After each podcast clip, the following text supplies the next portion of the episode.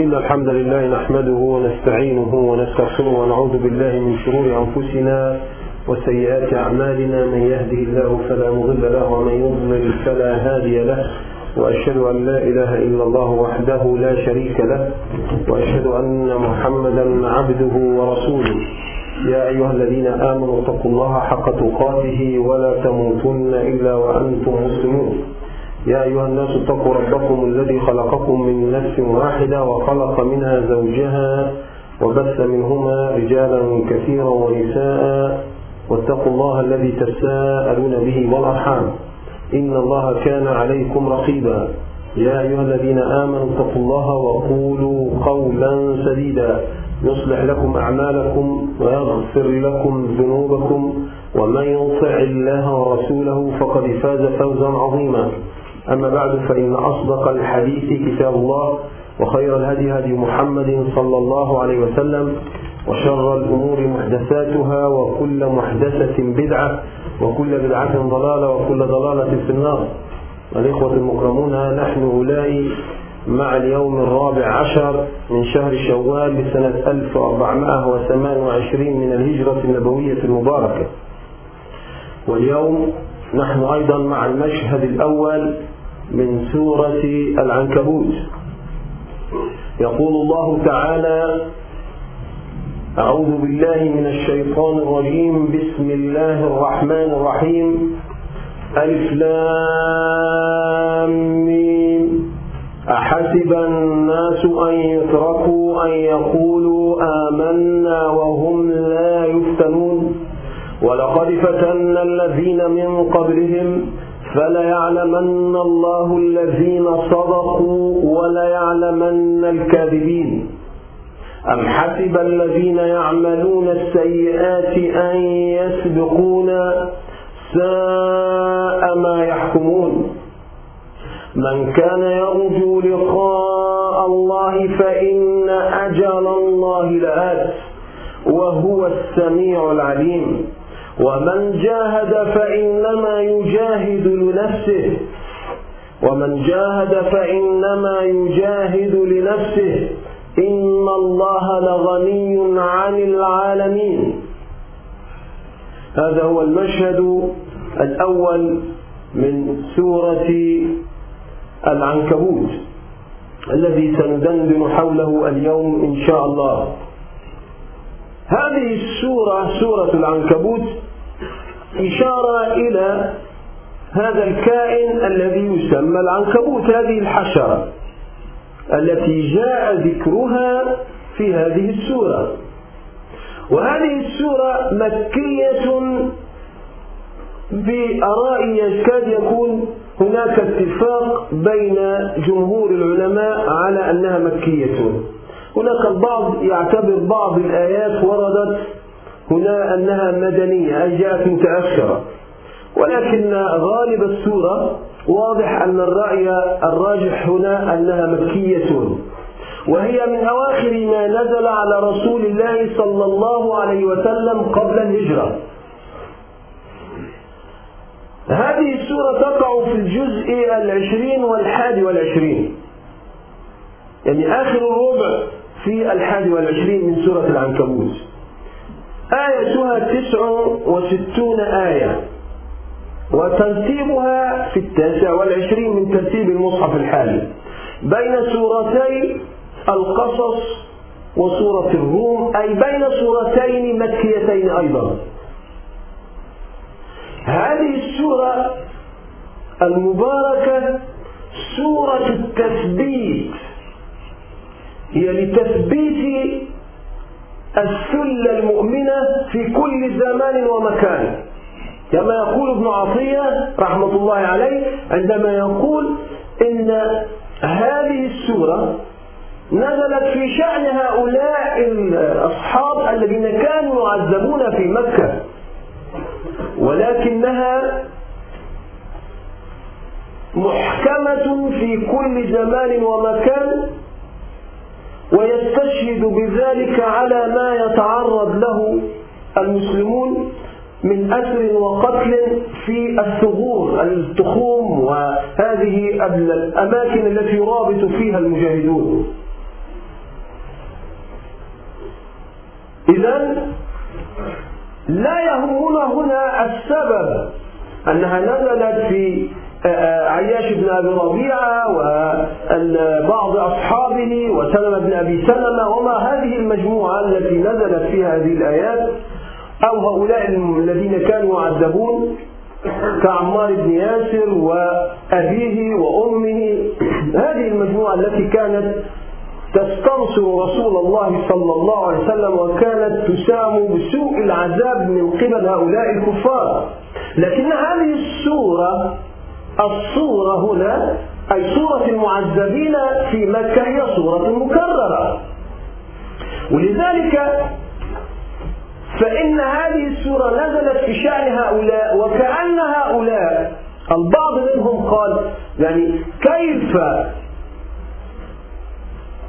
نعذب من قبل هؤلاء الكفار ونحن أهل الحق ونحن الذين نسجد لله ونحن الذين نتطهر لله ونحن الذين نعبد الله على حق فبين الله هذا القانون الإلهي في كل زمان ومكان أن القضية ليست قضية أن تؤمن وتقول آمنت أي صدقت بما أنزل الله وبما جاء به الرسول صلى الله عليه وسلم. هذه دعوة. هذه الدعوة تحتاج إلى أدلة. هذه الدعوة تحتاج إلى إثبات إثبات الصدق. لذلك بدأها ربنا سبحانه وتعالى بهذه الحروف المقطعة. ألف لام ميم حروف الإعجاز. أي أن هذه السورة تتكون من هذه الحروف. هذه هذه حروف تعرفونها أيها الناس. ويألفها ويعرفها القاصي والداني وكل من له مسكة عقل يعرف الألف واللام والميم. لكن ألفوا من هذه الحروف سورة مثل هذه السورة. لا يستطيعون. هذا هو التحدي. هذه هذه تكلمنا فيها في بعض السور التي سبقت ذلك. ولكن هذا هذا التقديم في الإعجاز لإعجاز لترضية وتسلية للمؤمن إن الله سبحانه وتعالى يتحدى الكافرين من أجلكم أنتم. لذلك فاثبتوا الإسلام. مين أحسب الناس أن يتركوا أن يقولوا آمنا وهم لا يفتنون. أحسب هنا استنكار استفهام استنكاري يعني أتظنون أحسب هنا بمعنى ظن. أتظنون أن المسألة هكذا؟ أن تقولوا آمنا وتتركوا هكذا بدون بدون امتحان وابتلاء أحسب الناس أن يتركوا أن يقولوا آمنا. هل يتركهم الله هكذا؟ طب كيف نعرف نحن الصادق من الكاذب؟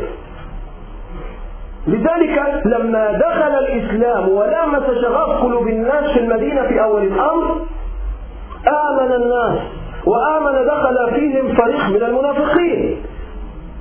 لكن لما حدثت المواجهة الأخرى في أحد تزلزلوا وغربلتهم. تبين لنا الصادق من الكاذب.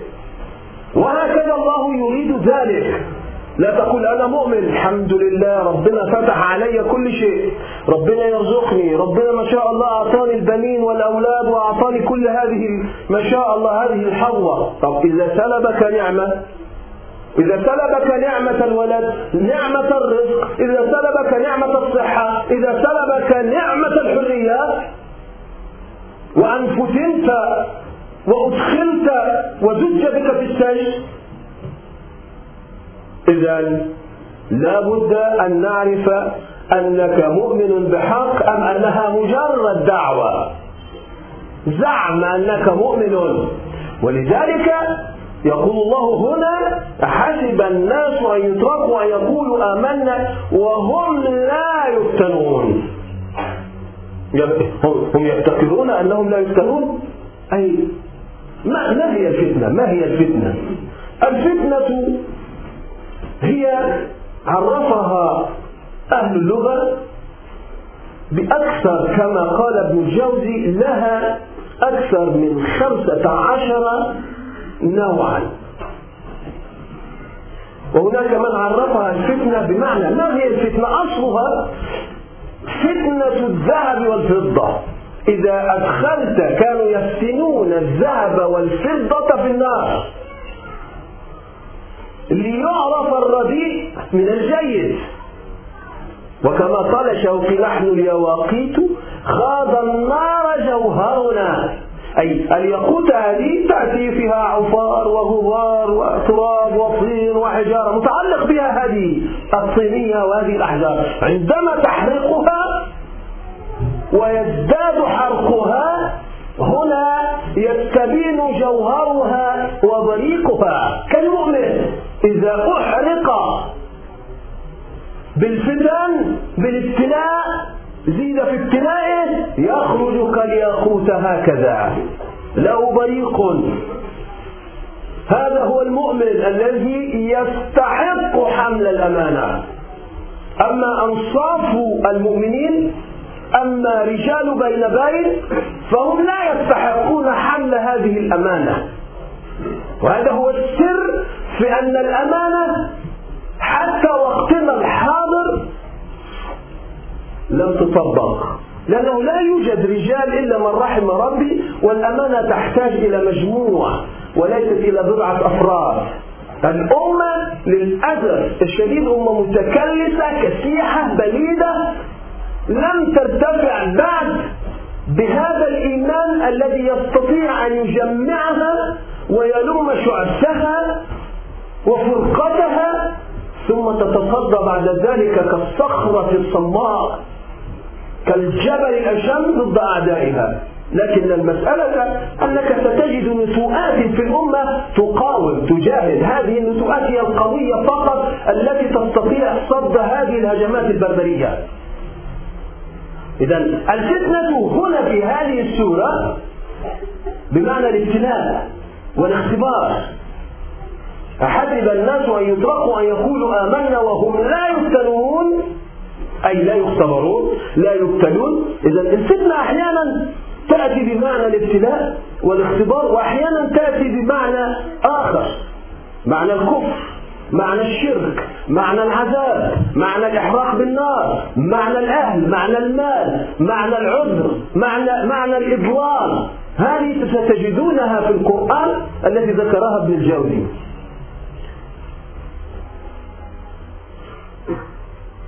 لذلك فإنك ستجد هذا وقاتلوهم حتى لا تكون فتنة. هنا الفتنة هنا ليست هي الفتنة بمعنى الاختبار. في العنكبوت هنا أحسب الناس أن يتركوا أن يقولوا أمنا هم لا يفتنون أي لا يختبرون ولا يفتنون لكن هناك وقاتلوهم حتى لا تكون فتنة. هنا الفتنة هنا بمعنى الكفر معنى الشرك. حتى لا يكون هناك كفر لا يكون هناك شرك. هذا هو. وقد تكون بمعنى الصد عن سبيل الله. وإن كادوا ليفتنونك. وإن كادوا ليفتنونك. ليفتنونك هنا يصدوك عن ما أوحى الله إليك. من باب الصد عن سبيل الله وليس من باب أنه ابتلاء أو اختبار. إذا الفتنة لها معاني كثيرة. إن الذين فتنوا المؤمنين والمؤمنات هنا ليس بمعنى الاختبار. هنا بمعنى التعذيب والحرق بالنار. ومعناها العذاب. وهنا ستأتي هنا في العنكبوت أيضا. من الناس من يجعل فتنة الناس كعذاب الله. فتنة الناس كعذاب الله. أي عذاب الناس كعذاب الله. وليست معنى الابتلاء والاختبار. إذا هي لها لها أنواع. كلها حسب السياق كما يقول ابن حجر. حسب سياق الآية ستجد أن لها معنى. ولذلك الفتنة أحيانا تنسب إلى الله سبحانه وتعالى إن هي إلا فتنتك كما قال موسى ينادي ربه تضل بها من تشاء وتهدي بها من تشاء. هنا الفتنة هنا في حق الله تعالى هي الحكمة وهي الاختبار بالحكمة. في حق الله سبحانه وتعالى أنه يبتلي عباده ويبتلي والفتنة ليس بالضرورة أن تكون في المكروه. وأن تكون في الشدة والبلاء والمصيبة فقط. الله يقول ونبلوكم بالشر والخير فتنة. إذا ممكن أن يبتلى إنما أموالكم وأولادكم فتنة. ممكن تبتلى بالنعيم يعني الأولاد نعمة ولكنها فتنة. يعني النعيم ربما يكون فتنة الرخاء ربما يكون فتنة كما قال عبد الرحمن بن عوف رضي الله عنه عندما قال ابتلينا بالسراء ابتلينا بالضراء فصبرنا يعني لما عذبوا الصحابة وما ضيق عليهم صبروا وتحملوا المشاق. لكن لما فتحت عليهم الدنيا قال وابتلينا سماها ابتلاء سماها اختبار. وابتلينا بالسراء فلم نصبر. فلم نصبر على الفتوحات وعلى الأموال وعلى يعني يقصد هذا هو في الجيل الخير. وهو وهو من هو؟ عبد الرحمن عوف هو من العشرة المبشرين بالجنة رضي الله عنه. اذا هذه هذا هذه الفتنة قد تكون في الخير وقد تكون في الشر. في الخير والشر. ولذلك فإن المسلم المؤمن يجب عليه أن يتجنب كل هذه الفتن ويحذر من هذه الفتن بأسرها أحسب الناس أن يتركوا أن يقولوا آمنا وهم لا يفتنون. لما صبر الناس وكانوا يسحلون في شوارع وفي صحراء مكة وكان القيظ شديد. درجة الحرارة 50 درجة. الناس الآن يعيشون في التكييف وذلك أصابتهم تخمة في الخليج وفي السعودية وهذه الدول في الجزيرة. تجدون لا يستطيع كما نقول دائما إنه ربما لا يستطيع أن يركب سيارته يعبر الشارع ليركب سيارته. يريد كل شيء بالريموت. بهذا الآن الذي يحركه حتى يدخله بالتكييف. لكن رحم الله أجدادك الذين ورثوا لك هذه الديار وهذه الأراضي التي ضيعتها وفرطت فيها. انظر. كانوا يسحلون في شوارع مكة في هذه الصحراء ونعرف قصة بلال وقصة بني مخزوم وهؤلاء جميعا الذين عذبوا في الله. ورغم ذلك لما اشتد وازداد ولا يجدون بصيص أمل لا يوجد بصيص نور من الفرجه ربما ظن البعض وجاءوا إلى رسول الله صلى الله عليه وسلم وهو متوسد الكعبة. متوسد بردته إلى ظهر الكعبة. يعني يركن إلى الكعبة هكذا؟ قالوا يا رسول الله في حديث خباب بن الأرد يا رسول الله ألا تستنصر لنا؟ ألا تدعو لنا؟ ألا ترى ما نحن فيه؟ يعني هذا العذاب الرسول يراه ورغم ذلك لا يملك لهم قوة ولا يستطيع أن يفعل شيئا معهم. وهو تدريب على الصبر والتحمل. قال لهم ماذا أجابهم الرسول صلى الله عليه وسلم؟ هؤلاء هم الذين وصلوا لنا الدين. هؤلاء الذين نذكرهم دائما بالتربي. هؤلاء الأوائل السلة الذين نشروا هذا الدين في هذه الأمة المليارية.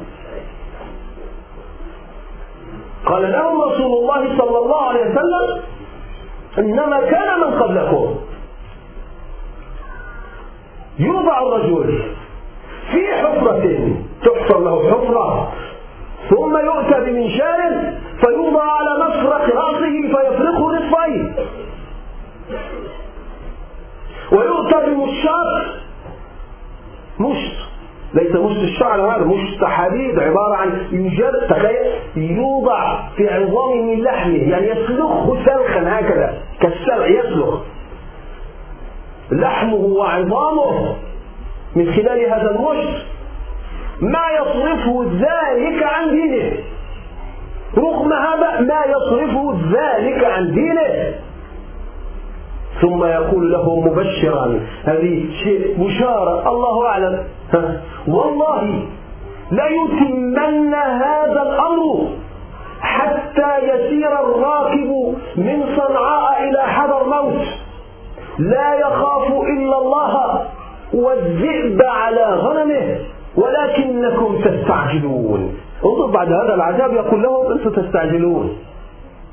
تستعجلون رغم هذا العذاب هو يقول لهم اصبروا كما صبر الذين سبقوكم. ابتلوا وعذبوا ومشطوا بهذه أمشاط الحديد وسلخوا نشروا بالمناشيد يعني وفي أكثر من هذا من شار ينشر إنسانا. والرسول يقول لهم في النهاية بعد هذا يقول لهم يبشرهم إن أمر هذا الدين فعلا سيصير. انظروا هم يعلمون كيف يستطيع المسلم يأمل المسلم أن يصير من صنعاء إلى حضر موت. مسافة كبيرة كلها هوام وعصابات وقطع طرق ولا يوجد أمان أصلا في هذه الأماكن. هذه مسائل هذه هذه أراضي موحشة جدا. ورغم ذلك يقول لهم والله لا يتمن هذا الأمر حتى يسير الراكب من صنعاء حضرموت لا يخاف إلا الله. والذئب على وحدث لما فتحوا اليمن وفتحوا هذه البلاد وفتحوا هذه الأراضي انظر كانت الضعينة وليس الرجل الضعينة يعني المرأة التي تركب الجمل بالهودج هكذا تصير وحدها. تهاجر وتسافر هذه في الفيافي لا يستطيع لا يقترب منها أحد. كان الأمان حتى للمسلم والكافر في تلك الفترة.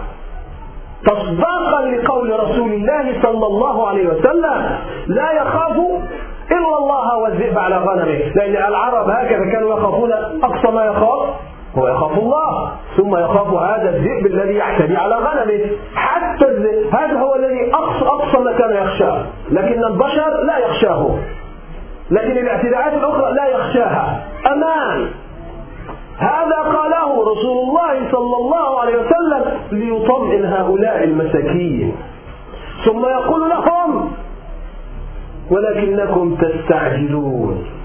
لكنكم تستعجلون. تستعجلون النصر تستعجلون تستعجلون أن تكونوا تعيشوا في أمان وأمن وأنتم لم توفوا بعد. لم تصبروا مثل ما صبروا.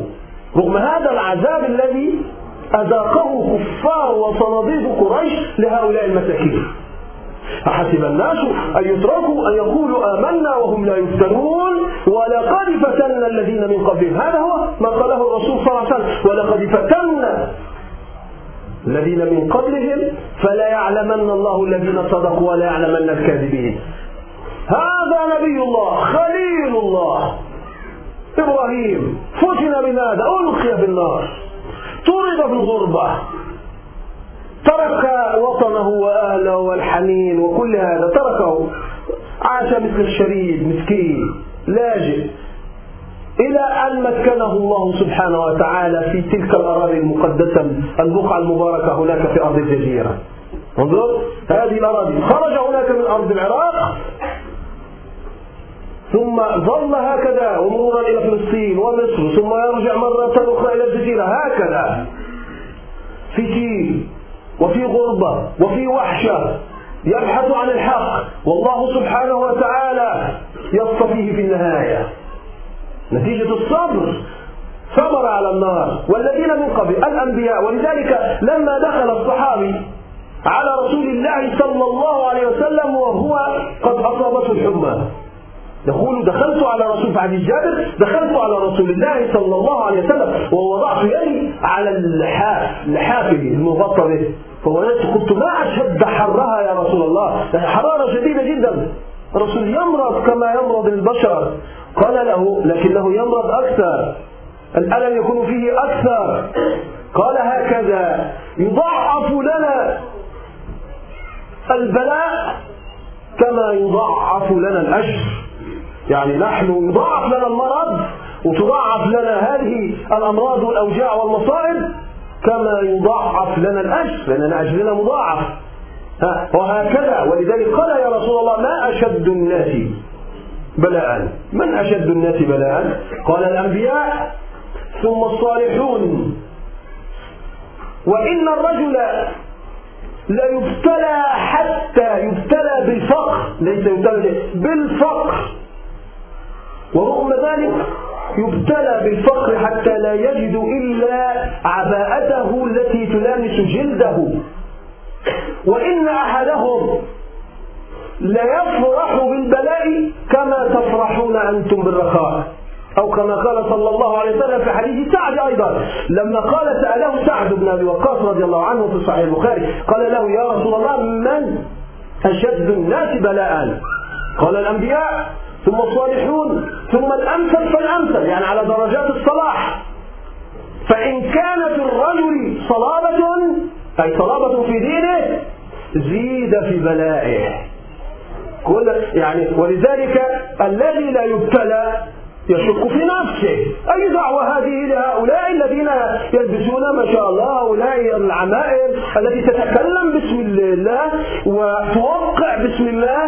هؤلاء الذين يتاجرون باسم الله كيف يتكلمون هذا؟ هم لم يفتروا في حياتهم. فتش عن تاريخهم. لا يوجد ابتلاء لكن هذه سنة الله في خلقه. هذا هو الابتلاء. هذه الفتنة. أحسب الناس أن يتركوا ويقولوا آمنا وهم لا يفتنون. يعني أنت تكون الحبر الأعظم شيخ الإسلام ولا تبتلى ولا يسألك سائل ولا تقوم تأمر بالمعروف ولا تنهى عن منكر ثم تقول أنا حافظ كتاب الله وأنا الحبر وأنا الذي يجب أن تسألوني.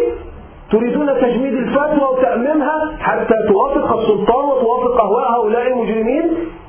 هذا هو الذي يريدونه؟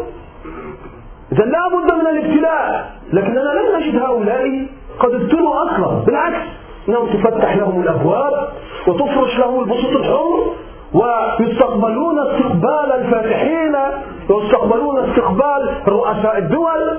هذا هذا هو بلاء؟ هو هذه نقمة من الله سبحانه وتعالى على هؤلاء. هم يظنون أنهم يحسنون صنعا. هم يظنون أنهم في دليل على هذا دليل على الحكمة. وقلنا لكم إن أحدهم تجرأ مرة وقال تخيلوا يعيب على إبراهيم عليه السلام إن إبراهيم كان أمة أمة في الاقتداء إن إبراهيم لأواه حليم ومن يرغب عن ملة إبراهيم إلا من سبي نفسه يقول عن إبراهيم إن كان شابا تخيل والله هذا إيه؟ أعوذ بالله إن إبراهيم كان شابا وهذا الذي فعله خطأ أنه تحدى. كل هذه القوى وكان ممكن الدعوة أن تستأصل. ولذلك أنا أحذر الشباب أن يستدلوا بهذا المثل مثل إبراهيم في تحديه للكفار. تخيل إن إبراهيم كان أمة. هذه حادثة النار وتحديه للنمرود وتحديه للباطل. تخيل يقلل منها يقول أعوذ بالله. إبراهيم متهور معناها. إبراهيم لم يكن مت... يعني يملك الحكمة. هذا الصعلوك سفيه من سفهاء هذه الكلمة في حد ذاتها. استهزاء بنبي الله وبدعوة نبي الله. هذه تخرجه عن الملة. تخيل لما يتهكم متهكم يعني يعني خذ لك أمثلة أخرى. أما أن تأخذ مثال إبراهيم لتتزلف إلى الطواغيت الأرض من كي كي يفتح لك القناة وترسل الرسالة وترسل هذه الرسائل. ورغم ذلك لكي يفتح لك هذه القنوات الفضائية ولكي تنشر هذا الهراء تتزلف بالباطل وتتهم نبيا من أنبياء الله. خليل الرحمن إبراهيم عليه السلام أبو الأنبياء. تتهم أنه كان متهورا ولم يكن يملك الحكمة؟ والله يعطينا هذا المثل. يا نار كوني بردا وسلاما على إبراهيم. إبراهيم بل فعله كبيرهم هذا فاسألوهم إن كانوا صادقين. هذا الذي تحدى الباطل لوحده. حفظه الله سبحانه وتعالى. وأين قوة الله تعالى؟ إذا أنت تقول هذه فتتحدى كل ذلك وأين قوة الله التي وراءك؟ والله من ورائه محيط إذا كانت هذه الأمور لكي تثبت الشباب عن القيام بواجب دينهم تقوم بفعل هذه تقوم تقوم بتمرير مثل هذا الباطل في خلال الدروس وثنايا الدروس. هذا هو الذي يستدلون عليه.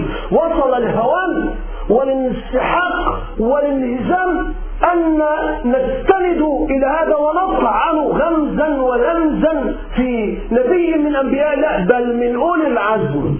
إبراهيم عليه السلام. هذا هو الهوان وصل أننا رضينا بالدنية أمة رضيت بأن تضرب وتذل. تخيلوا أمة استهوت الذل. وكأنها تقول لجلابيها لما لا تجلدوننا؟ اليوم لم تجلدوننا. اليوم نحن الآن نريد أن تضربوننا. أمة تخيل استعذبوا الذل أمة استعذبت الذل فلما رأت أن هناك نفرا من هؤلاء الموحدين يقومون بواجب دينهم ماذا فعل؟ تخلف عنهم الأمة. وهو أصعب الفتن أن يقوم موحد ويجد نفسه وحيدا فريدا لا ينصره أحد. يواجه الباطل بنفسه. الأهل قد تخلوا عنه. هذه فتنة. انظروا هؤلاء الشباب الذين يعذبون في بقاع الأرض. هؤلاء تخلت عنهم الأمة. لم ينصروهم خذلوهم. وصفقوا للباطل. يعني وصل الهوان هو مثال إلى المغرب. دولة أمير المؤمنين. عفوا. أمير المفسدين أمير الشاذين أمير أي شيء إلا المؤمنين. تخيل. هذا الرجل الذي ربما لا يعرف أن يركع لله ركعة. يأتي إليه طواغيت المغرب هؤلاء الطواغيت الصغار فرعين الصغار يأتون رأيناهم في التلفاز يسجدون المرأة تأتي لتسجد وتقبل يديه ما هذا الذل وهذا العار؟ تأتي إليه والرسول صلى الله عليه وسلم لا تقوم إلى هؤلاء. وصلناها عن القيام وتعظيم مثل هؤلاء الفاسدين. ورغم ذلك يأتون ويقبلونه أمام أمام العدسات وأمام التلفاز وكل الناس هكذا. كبير القوم يأتي. شيخ كبير معلم يأتي ويبوس هذا الصعلوك تخيل الذي نصبوه أميرا للمؤمنين. زورا!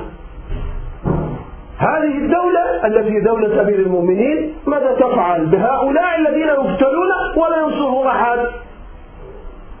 لم يرحموا لا امرأة ولا شيخا عجوزا ولا طفلا كلهم في السجون الآن. بشبهة محاربة ما يسمى هذا البعبع الجديد إرضاء لدولة الشر أمريكا مكافحة الإرهاب أي مكافحة الإسلام. قولوها مكافحة الإسلام ريحوا أنفسكم. لا تكون إرهاب هي المسألة بين قوسين هي الإسلام. مكافحة الإسلام تجديد منابع الإسلام من خلال ضرب الشبيبة الصغار من خلال هذه المنابع الصغيرة. هؤلاء لم يفعلوا شيئا. عبارة عن شباب يدرسون القرآن. بعض النساء النسوة الشابات يلبسن الحجاب.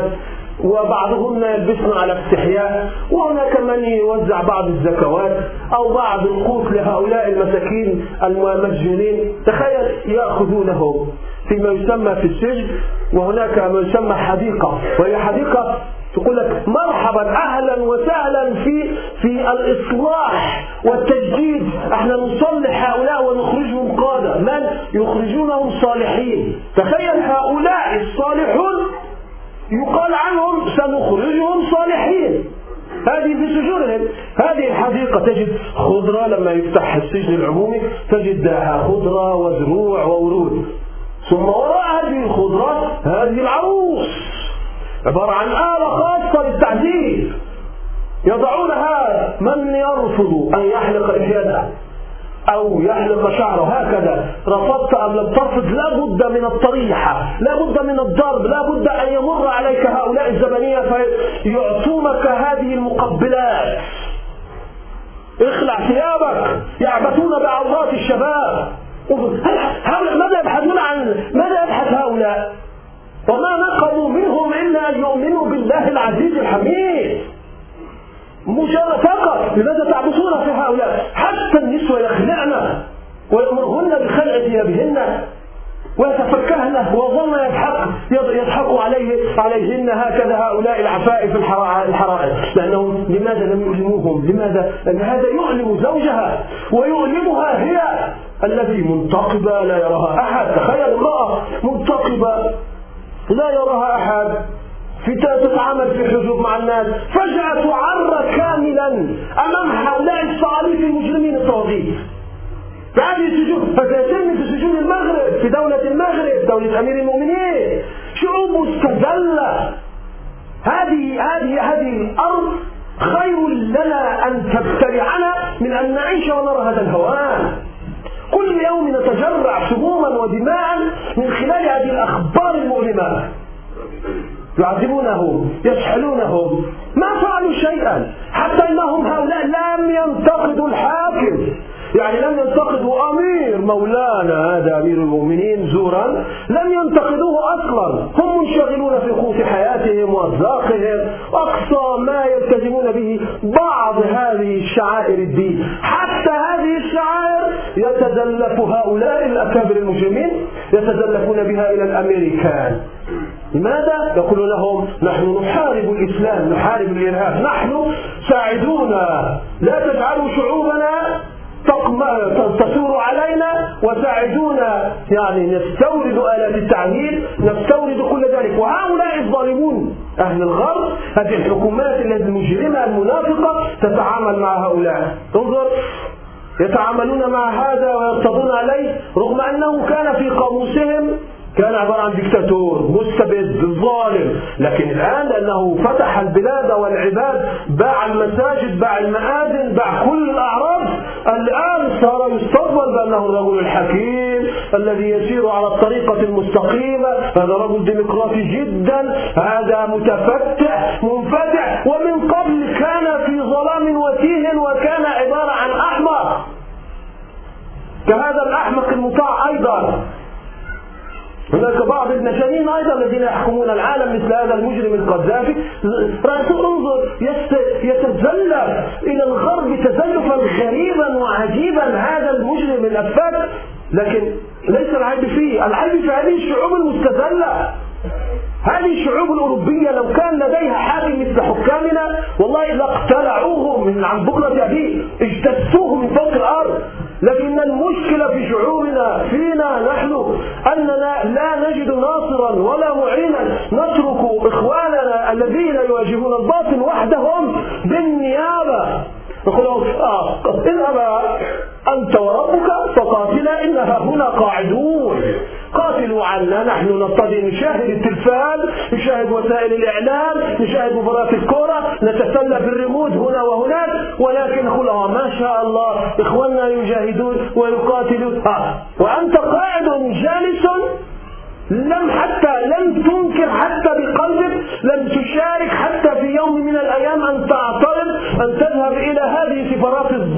وتحتج على سجن هؤلاء المساكين فحسب الناس أن يتركوا أن يقولوا آمنا وهم لا يفتنون ولقد فتنا الذين من قبلهم. فلا يعلمن الله الذين صدقوا ولا يعلمن الكاذبين. إن من يردد ويقول أنا مؤمن صالح والحمد لله أصلي وأصلي الخمس صلوات والفجر في جماعة وأفعل وأفعل. ومجرد أن يبتلى ابتلاء خفيفا تجد ربما يتوارى من القوم من سوء ما بشر به. تخيل الذي يحلق والذي يتختفي والذي يفعل والذي ربما لا يأتي إلى المسجد وربما يتعاطى السجائر خلق لك يشرب سجائر يتعاطى الشيشة يقول لك حتى أموح أموه على الذين يراقبونني تموه على مسكين طيب ما شاء الله ابن فلان المطلوب عالميا وهذا المسكين ربما حد لا يتابعه إلا ظله. ظل فقط هو الذي يتابع ولا أمن ولا يحزنون. ولكنه وسوسة وهوس لدى الشخص يترك دينه ولا يقدم شيئا. المشكلة في الذي طب لو كنت تقدم لدينك لقلنا ما, ما ربما أنت مضطر ربما أن تتعرض لإكراه ربما وربما أما أن تكون من من عامة الناس ومن سطة الناس ورغم ذلك تفعل كل هذه الأفعال. أمال لو حبسوك ولا سحلوك أو فعلوا بك هذه الأفعال التي تفعل في سجون المغرب وسوريا ومصر وتونس. حدث هذا هذا العالم الإسلامي الذي تساق يعذب فيه هؤلاء الذين يعذبون. تخيل الذين يعيشون في أوروبا يخافون من مجرد قوانين. مشاريع قوانين يسطرها الغرب. أنك تبتعد وتخاف. يا أخي حسسوهم مرة أشعروهم مرة أنكم متمسكون بدينكم وتقولون لهم كما قال هؤلاء لطاغوت لفرعون من أكبر الفراعين وهو رمز الفراعين. قالوا له ماذا؟ فاقض ما انت قال إنما تقضي هذه الحياة الدنيا. افعلوا قولوا رددوها مثل قال السحرة الذين آمنوا. قالوها لأكبر طاغية وماذا هذا كانت إيه لو قطعنكم ولو صلبنكم في جذوع النخل هذا الذي هددهم وفعل. أما أنتم مجرد وسائل إعلام ترهب أكثر من مليوني مسلم في مثلا في بريطانيا. وأكثر من 20 مسلم. يعني عدد عدد أرقام. طبعا أنا لا يعني أتكلم مسلم. اسمه مسلم. ها يعني ترهبكم مثل هذه؟ ولا تتحدون هؤلاء؟ ولا تتحدون تقول لهم هذا ديننا. هذه شعيرتنا. هذا هو حقنا. ها؟ وإلا موتوا. وبخاطن الأرض خير لكم من أن تظلوا هكذا مسلمين بالوراثة. إسلام بالوراثة إيمان عبارة عن مجرد إيمان منظر إيمان دعوة كاذبة. ولذلك تفضلوا إلى قول الله تعالى فلا يعلمن الله الذين صدقوا أي صدقوا في إيمانهم ولا يعلمن الكاذبين أي الكاذبين في دعواهم أنهم مؤمنون. أقول قولي هذا واتقوا الله لي ولكم.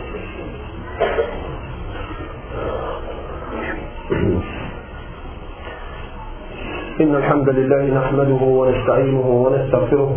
نثني عليه الخير كله نشكره لا نكفره ونخلع ونترك من يغفره اللهم إياك نعبد ولك نصلي ونسجد وإليك نسعى ونحفد نرجو رحمتك ونخشى عذابك. إن عذابك الجد بالكفار محق وأشهد أن لا إله إلا الله وحده لا شريك له. وأشهد أن محمدا عبده ورسوله وبعد. فلا يعلمن الله الذين صدقوا ولا يعلمن الكاذبين. إذا الفتنة قد تكون فتنة بأنك تشعر بالوحدة. لا أحد ينصرك ولا أحد يمدك ولا أحد يعينك. هذه فتنة في حد ذاتها. باطل يحيط بك. وفتنة تكون أشد من هذه. أن الأهل يضغطون عليك. أنت تثبت لنا. أوذينا من قبل أن تأتينا ومن بعد ما جئتنا كما قالوها لموسى. يعني أنت وباء علينا. أنت, أنت شؤم على أهلك. الأمن دائما يقتحم البيت بسببك.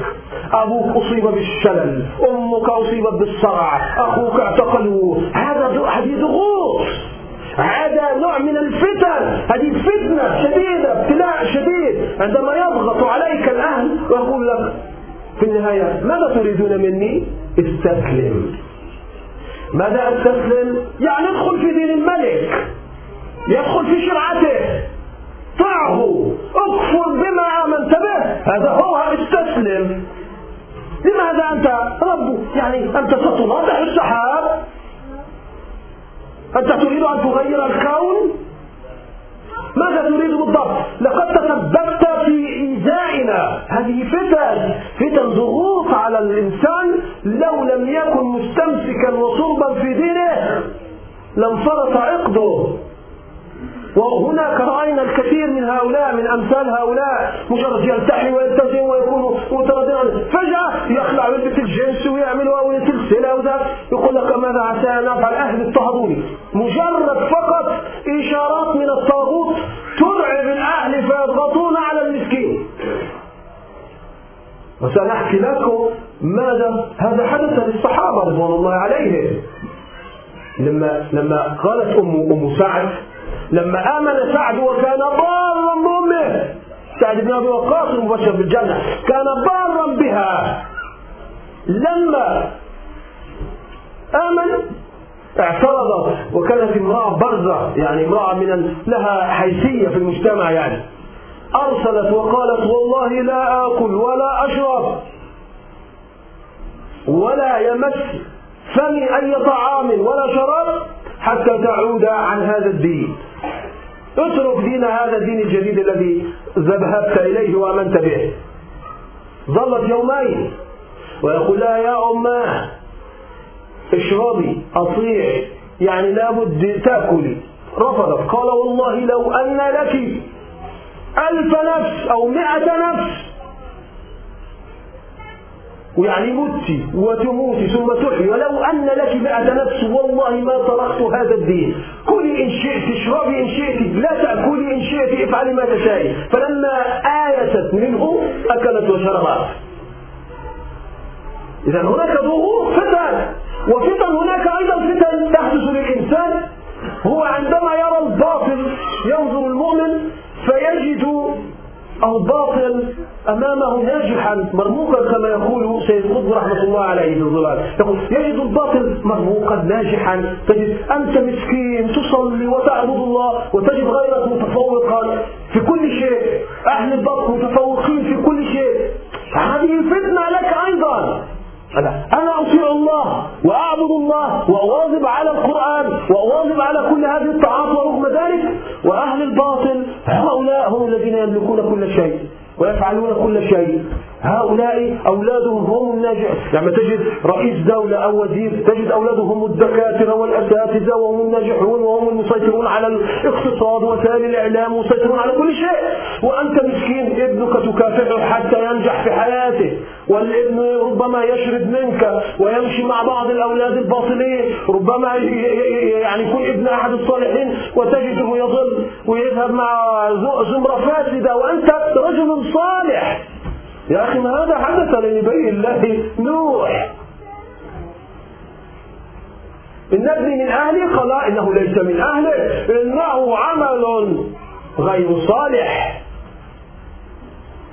ابني من أهلي حتى ابن نبي الله نوح. لم تشفع قرابة النسب هنا ولا الابن ولا الحنين. كله راح. ولذلك هذه فتنة عندما ترى من حولك من أهل الباطل ناجحين وأنت مسكين رغم كل ما تسعى به من, من نجاح فإنك لا توفق في كثير من الأعمال. تضيق عليك في رزقك تضيق عليك في أشياء كثيرة. هذه فتنة وفتنة أشد منها نجدها الأمم الظالمة الأمم الشاقة لله.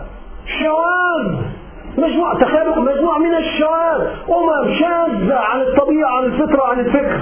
ورغم ذلك فهي أمم متقدمة. أمم تحافظ على الإنسان. أمم غنية تملك القوة. حتى تكرم الإنسان أفضل من أهل الإسلام. تخيل؟ وتحافظ عليه. هذه فتنة عندما ترى الممالك كلها التي تسيطر على هذا العالم تجدها أمم شاقة لله. وأنت تفكر في نفسك. هذه فتنة.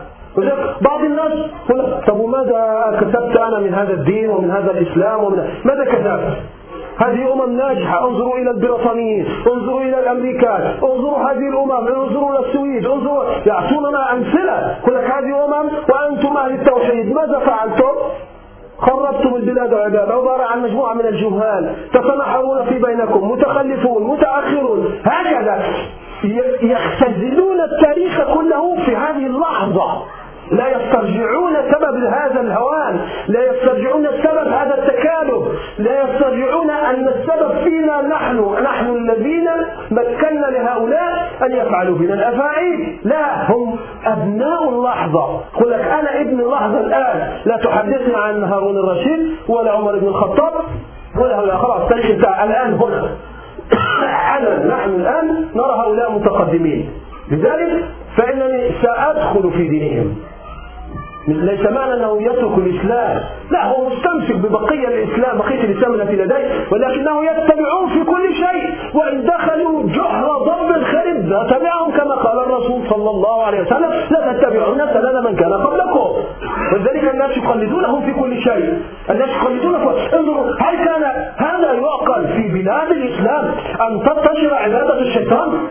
مواخير الدعارة في المغرب وفي مصر وفي لبنان وفي أراضي حتى وصلت لأرض الحرمين. مواخير الدعارة تخيل.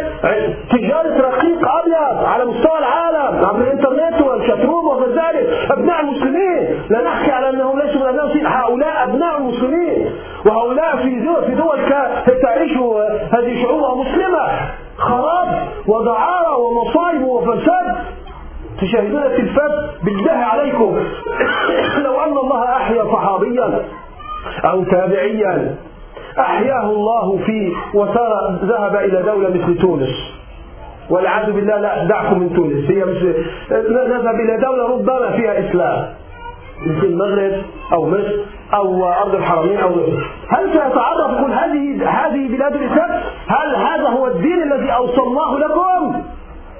لن يتعرف إلا على مجرد هذه هذه الآذانات هذه المكبرات وهذه الأسماء محمد وعلي ومحمود. نكتفي بهذا المقدار.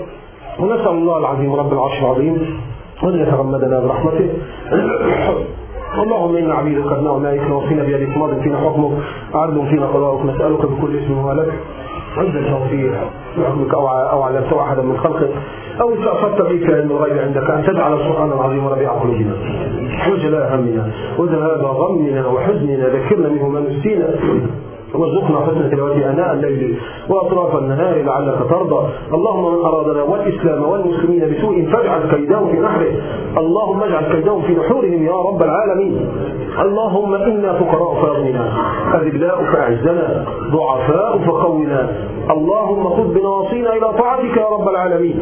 اللهم إنا نتوسل إليك بأسمائك الحسنى وصفاتك العلى. أن تفرج كرب هذه الأمة وتكشف الغمة. اللهم فرج كرب إخواننا المسجونين. فك أسرهم تولى أمرهم أحسن خلاصهم. اللهم اجعل سجونهم بردا وسلاما يا رب العالمين. ردهم إلى ديارهم ردا جميلا يا أرحم الراحمين. اللهم لا تشمت بنا ولا بهم الأعداء.